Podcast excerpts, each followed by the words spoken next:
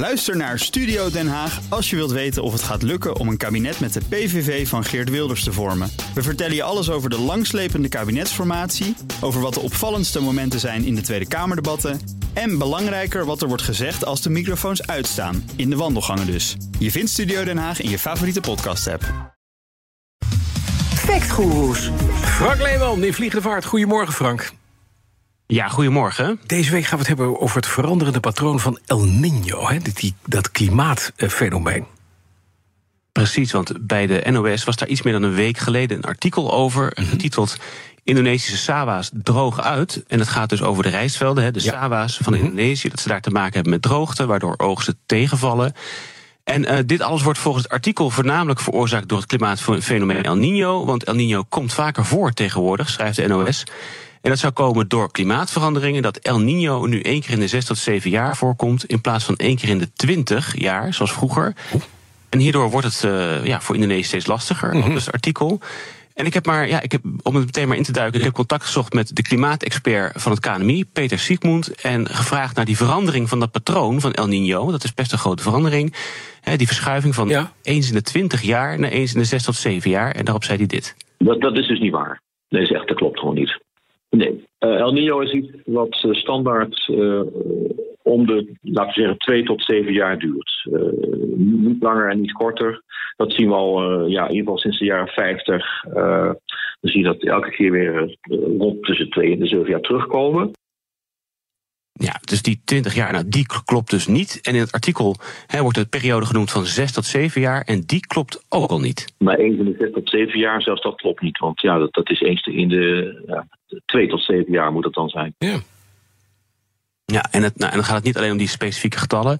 Er is eigenlijk überhaupt geen uh, verschuiving van het patroon uh, geconstateerd, vertelt Peter. Dat is ook niet vaker gaan voorkomen of minder vaak. Dat, uh, we zien geen wezenlijke verandering in de El Nino. en ook niet in zijn tegenhanger La Nina. Ja, nou, dus uh, ja, geen sprake van een verschuiving. Het patroon is nu, zolang als we eigenlijk, zou ik maar even zeggen, al weten, elke twee tot zeven jaar. Sinds de jaren 75 jaar lang. Ja, nou, toch gaat het artikel wel over de verschuiving van El Nino door klimaatsveranderingen. Wat zegt uh, onderzoek eventueel daarover naar de toekomst toe? Is een verschuiving wel denkbaar of zelfs voorspeld? Uh, nou, daarover is dus nog geen uh, consensus. Vervolgens kun je de vraag stellen van ja, hoe gaat dat in de toekomst? Uh, wat kunnen we daar voorzinnigs van zeggen? Nou ja, en dan zie je dat als het gaat om de temperatuur van de oceaan, en dat is misschien het belangrijkste aspect van El Nino, daar geven verschillende modellen verschillende uitkomsten. Dus daar kunnen we gewoon nog niks van zeggen hoe dat gaat veranderen. Ja, glazen bol zegt niks, hè? Glazen bol zegt in dit geval vrij weinig. zegt twee verschillende verhalen blijkbaar. Verschillende glazen bollen. Ja, niet duidelijk of het invloed gaat hebben op elkaar. En als het al zo is, wat die veranderingen dan eventueel zouden zijn. Maar ja, het is ook niet zo dat ze in het artikel alvast vooruitlopen op aankomende veranderingen of zo. Nee. Nou, zei je net, dit gaat over droge rijstvelden in Indonesië. Klopt die link die gelegd wordt met El Nino wel? Speelt dat inderdaad een rol? Nou, dat is dan positief. Dat klopt gelukkig wel. Uh, nou ja, op zich heb je bij een El Nino wel minder regen in Indonesië. Want uh, ja, de, de, de, stromingen zijn dan uh, in de oceaan naar het, richting Zuid-Amerika. En daar is het dan warm. En daar is die lucht licht en gaat omhoog. En daar regent het, dus meer richting midden oceaan. Als er geen El Nino is, dan regent het veel meer in, in, in, Indonesië. Dus dat het daar droger is, dat, dat kun je wel toeschrijven aan El Nino. Maar dat is een lokaal effect. Een lokaal effect. Dus het is niet zo dat de hele wereld nu droger is geworden. Dat beweren ze overigens ook niet hoor. Maar uh, minder veel regen, lokaal effect van El Nino in Indonesië. Het artikel beschrijft dat er ook veel warmer is. Maar ook dat is niet geheel duidelijk of dat gemiddeld voor significant hogere temperaturen zorgt uh, lokaal. Zou natuurlijk wel heel goed kunnen als het minder regent. Overigens is die minder regenval ook inderdaad wel degelijk een issue voor Indonesië. Die importeren nu veel meer rijst dan voorheen om hun noodvoorraden met name aan te vullen voor het geval er iets gebeurt. En is het ook een deel van de reden dat India een basmati rijstexportstop heeft ingesteld om zo die prijs op de interne markt laag te houden. Mm -hmm.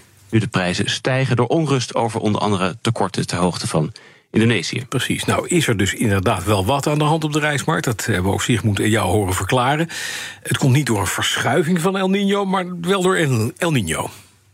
Ja, het komt wel door El Nino, maar hij is dus niet verschoven. En overigens had ik zelf ook nog het gevoel dat El Nino veel meer aandacht krijgt dan de vorige periode dat hij actief was. En toevallig hoorde ik een Engelse klimaatdeskundige, Rachel Dobbs, uitleggen waarom dat zou, uh, zou kunnen zijn in een podcast van The Economist. So the current forecasts are that next year we could be approaching 1.4 degrees centigrade above pre-industrial. Ja, en dat is ook iets wat Peter Siegmund nog per e-mail bevestigde over het weekend. Al was hij iets voorzichtiger dan deze Rachel Dobbs, dat er inderdaad een kleine kans is dat de wereldwijde gemiddelde opwarming tijdelijk in de buurt van die 1,5 graden Celsius van het Parijsakkoord eh, zal komen of zal overschrijden.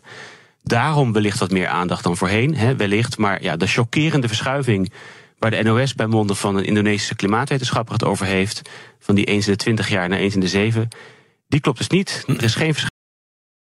Ook Diana Matroos vind je in de BNR-app. Ja, inderdaad. Je kunt live naar mij luisteren tijdens de Big Five. Ook handig in de BNR-app. Breaking nieuwsmeldingen, maar ook het allerlaatste zakelijke nieuws.